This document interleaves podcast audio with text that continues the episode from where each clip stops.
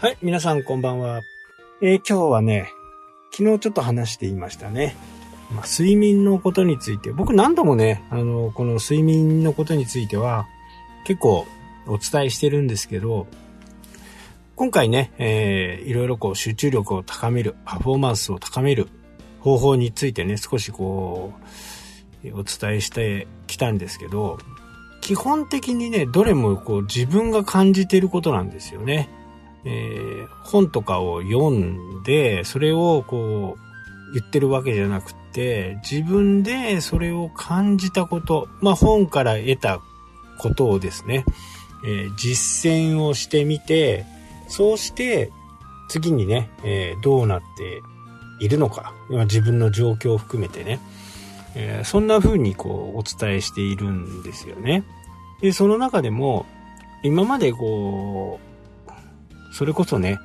えーサラリーマンの時なんかは、もう、寝てなんか体を整えるとかね、えーそういったことっていうのは、正直気にしなかったんですよね。まあ若い線もあったんでしょうけど、まあこう50を過ぎてね、えー体のこと、まあこの感染症のこともあってね、もう体のことを自分自身でこう向き合う。まあ決してね、えーかかりやすい状態にしないことがね、えー自分でできるんであれば、まあそうしようかなというふうにね、思ってやってるわけですね。で、睡眠のこともね、えー自分がこう感じたもの。これ大げさじゃないんですけど、Apple Watch をね、買ったのも、これ実は睡眠について、もっと自分の睡眠をね、知りたかったっていうのが、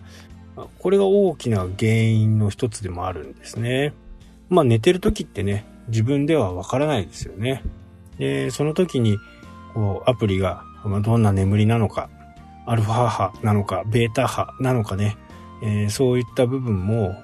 こう、分析してくれるんでね、まあそれが100%正しいか正しくないかというのは、まあ精度の問題もあ、あるんで、これは一概にね、えーどうこう言うつもりはないんですけど、えー自分の中では、あ、もうちょっとね、深い睡眠を取らなきゃダメかなとか、こう思うわけですよね。で、僕の場合はもう寝ると、こう特定の音以外は起きないですよね。あの、特定の音っていうのはこう、えー、アラートが鳴ったりね、もうこれではね、すぐ起きるんですよね。だから、うちのね、猫がこう騒いでようが何してようが、そんな音では起きないと。えーアラートが鳴るとね、えーもう飛び起きるみたいなね。これは、えーキャンプの時とかもね、同じでね。まあ、だからね、寝ているっていう時にも自分なりのこう危険信号っていうのをね、えー感じる力は人にとってあるのかなと。何か自分が気になる音についてはね、えーしっかりこう、自分でこう、自分のトリガーが引かれるみたいなね。この音はやばい。起きなきゃ。っていうふうにね、えー思うかな。で、もう、睡眠のことについてはね、非常にこう、僕自身も、今までね、あの、ほんと50になってからね、羽毛を使うようになって、このね、羽毛っていうのは、こう、すごくいいなっていうのがね、ほんとつくづく感じましたね。まあ昔はね、あの、そんなことあんまり関係なくね、いろいろ普通に寝てたんですけど、特にこう北海道の場合はね、冬場はあったかいですしね、自分のね、えー体温で羽毛に熱を加えて、で、その羽毛が熱を蓄えてくれる。から、変なね、ちょっとしたこう、掛け布団、うん、なんていうの、毛布みたいな。まあ、タオルケットが好きな方もいると思うんですけど、ああいったものはね、あのー本当一切使わないで、もうその羽毛だけでね、えー過ごしている。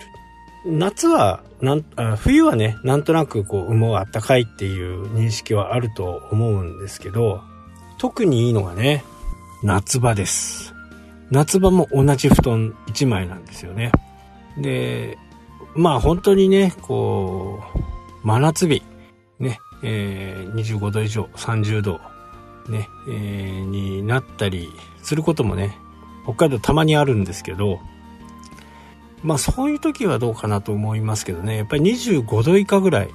なので、えー、夜になるとね、やっぱり20度を切るぐらいになるんで、この時にはね、もう最適なんですよね。先ほど言ったようにね、冬場はこう自分の熱で、こう、あったかさをね、確保してくれるという風なものがありますけど、まあ、夏場はなぜかね、えー、わからないですけど、ちょうどいい温度になるんですね。これはちょっとね、えー、いろいろ調べてみなきゃならないんですけど、まあ、夏場が涼しいっていうのがね、なかなかこう、理解できないとは思うんですけどね。一度、あの、お持ちの方はね、えー、羽毛の布団をね、冬場だけじゃなくてね、夏場も使ってみてはどうかなと思います。えー、この布団のね、えー、おかげで、非常にこう快適で、そこからですね、あのー、いろんなこう、アウトドアの洋服とかね、そういったものにも、もう、冬場は羽毛一択みたいな感じですね。えー、なので寝袋とかもね、羽毛100%ですね。ほとんどが。昔はね、あのー、まあ、どうせ寝袋だろうみたいなね、感じでこう、河川、人工的に使っ、作ったね、えー、そういったもので、寝てましたけど、この羽毛にしてからね、また、えー、キャンプライフもね、すごく楽しく、あったかくね、えー、寝れるようになりましたね。まあ、ただ難点がね、やっぱりちょっと高いというところはね、羽毛の一番の弱点ではあるんですけどね。これを使うことによってもうまるで違うね、睡眠を得ることができると。で、敷布団もですね、あの、低反発のやつにしてますけどね、こう、マットレスはね、いろいろこう、ちょっとやっぱりチャレンジしていかなきゃダメかなっていうふうには思ってますね。えー、ねやっぱり西川とかね、あの辺を、東京西川西川と、東京西川ですね。えー、エアリズムだったかな。まあ、あれをね、ちょっと買いたいなとは思ってるんですけど、結構高いんですよね。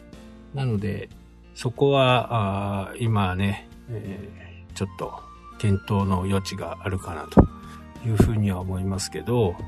低反発のね、えー、そこそこするやつで寝てますけど、まあもうちょっとね、えー、敷布団に関しては、もうちょっと研究できるかなと。そんな風には思ってますね。まああと枕もね、重要だとは思うんですけど、これは、あの、高さの問題とかね、好き嫌いの問題とかはあんまり枕はね、どうでもいい派なんですけど、まあ、この辺もちょっと研究のしがいがあるのかなと。で人体実験的なね、えー、もの、新しい寝具をね、買った時にはまたこの放送でね、お伝えしたいと思います。はい、というわけでね、今日はこの辺で終わりとなります。それではまた。したっけ？